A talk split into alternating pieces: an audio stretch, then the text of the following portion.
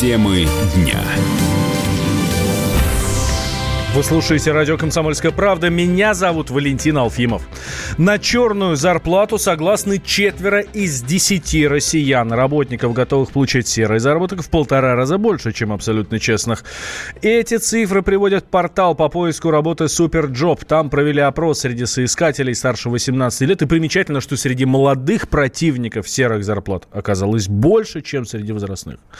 Как рассказал пресс-секретарь портала Superjob Сергей Светоченко, 45% опрошенных согласны получать заработок по черной, ну или по серой в крайнем случае схеме. Мужчины чаще женщин готовы принять заведомо невыгодное для себя условие 49 и 36 процентов соответственно. Среди россиян в возрасте 25-34 лет согласных получать зарплату в конверте 46 процентов. Противников черных зарплат больше всего среди молодежи до 24 лет и граждан с зарплатой от 80 тысяч рублей. Закон отношения россиян к заработку в конверте не изменилось. В сентябре прошлого года 42 процента опрошенных были готовы согласиться, 36 процентов были против. Сегодня 43 и 36 процентов соответственно. Чаще всего о готовности получать зарплату по черной схеме респонденты говорили в феврале 2009 года, это 60 процентов, реже всего в марте прошлого года 39 процентов.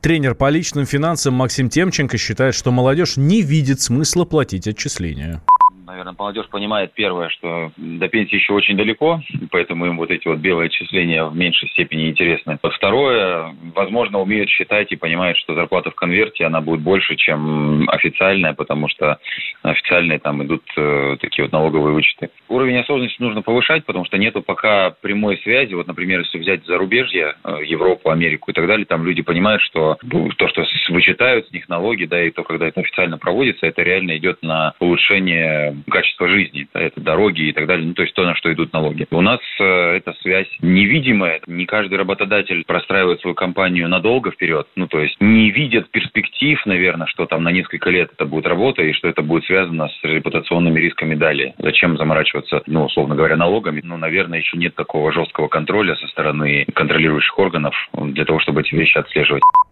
В 2018 году теневой сектор российской экономики достиг 13 триллионов рублей. Эта сумма сопоставима с расходами федерального бюджета. По данным Росстата, в прошлом году объем серых зарплат достиг почти 13% ВВП, но это все равно самый низкий показатель за последние пять лет.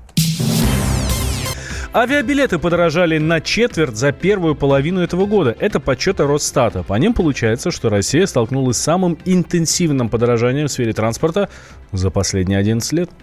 Главными причинами подорожания эксперты называют высокую стоимость авиакеросина и избыточность рейсов. То есть самолеты зачастую отправляются полупустыми. Ну, впрочем, последнее может быть следствием, а не причиной. А вот в Федеральной антимонопольной службе вообще не нашли причин подорожания билетов. Ведомство уверено, что этот рынок регулируется платежеспособностью граждан а значит искусственно цены никто не завышает.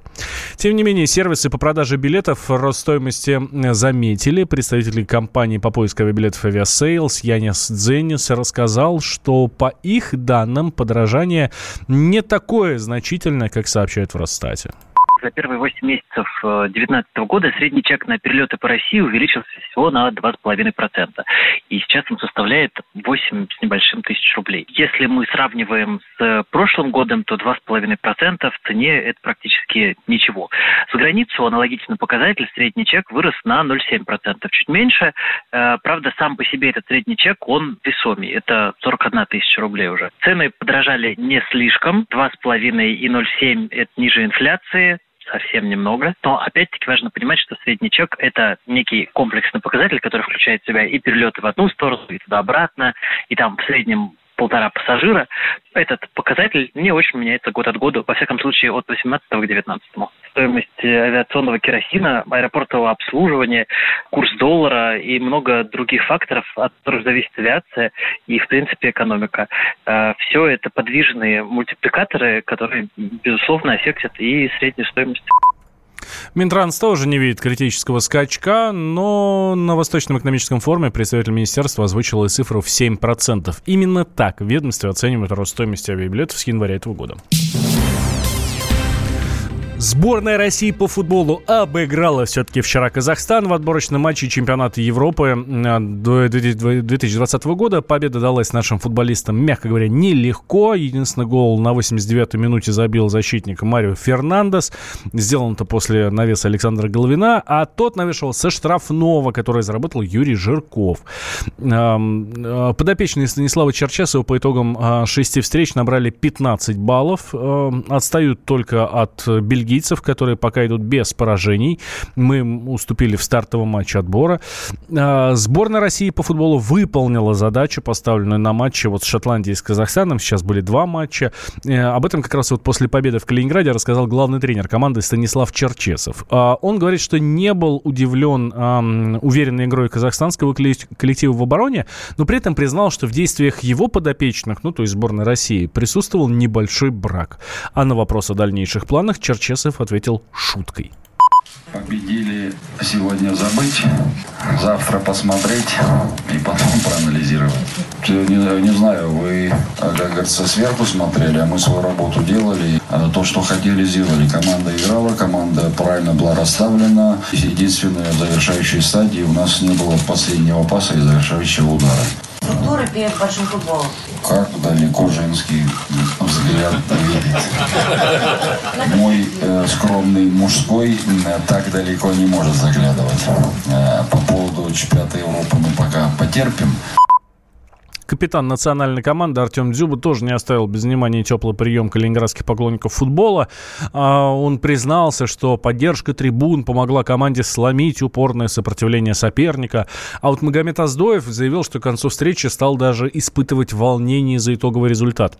Главный редактор «Спорт-24» Самвел Авакян считает, что команда Казахстана показала грамотную игру, игру против сильного соперника. Изначально сборная России считалась э, фаворитом. Э, Казахстан, который э, у себя на поле крупно уступил нашей команде и занимал невысокие места в турнирной таблице. То есть, если, как говорят, на бумаге выглядели перед матчем безусловным фаворитом. Но к чести сборной Казахстана они сыграли очень грамотно. Если обратите внимание, у того же Артема Дюбы не было особых шансов. Там все подступы были закрыты. И по большому счету нам помогла удача там, на последних минутах вырвать победу. Э, ничего страшного, даже если мы сыграли бы ничью, не было, хотя бы потому, что запас очков позволял, но э, Плюс игра там, скажем так, не складывалась. Но в том-то и э, радость такого результата, что даже не показав свою лучшую игру, сборная все равно завоевала три очка и еще больше приблизила к себе к финальному раунду чемпионата Европы. Сейчас сборная России идет на втором месте в группе I, имеет в активе 15 очков, Казахстан с 7 очками на третьей строчке. Темы дня. Лучше и сто раз услышать, и сто раз увидеть. Наш эфир на YouTube-канале «Радио Комсомольская правда». Для всех, кто любит по-разному. И ушами, и глазами –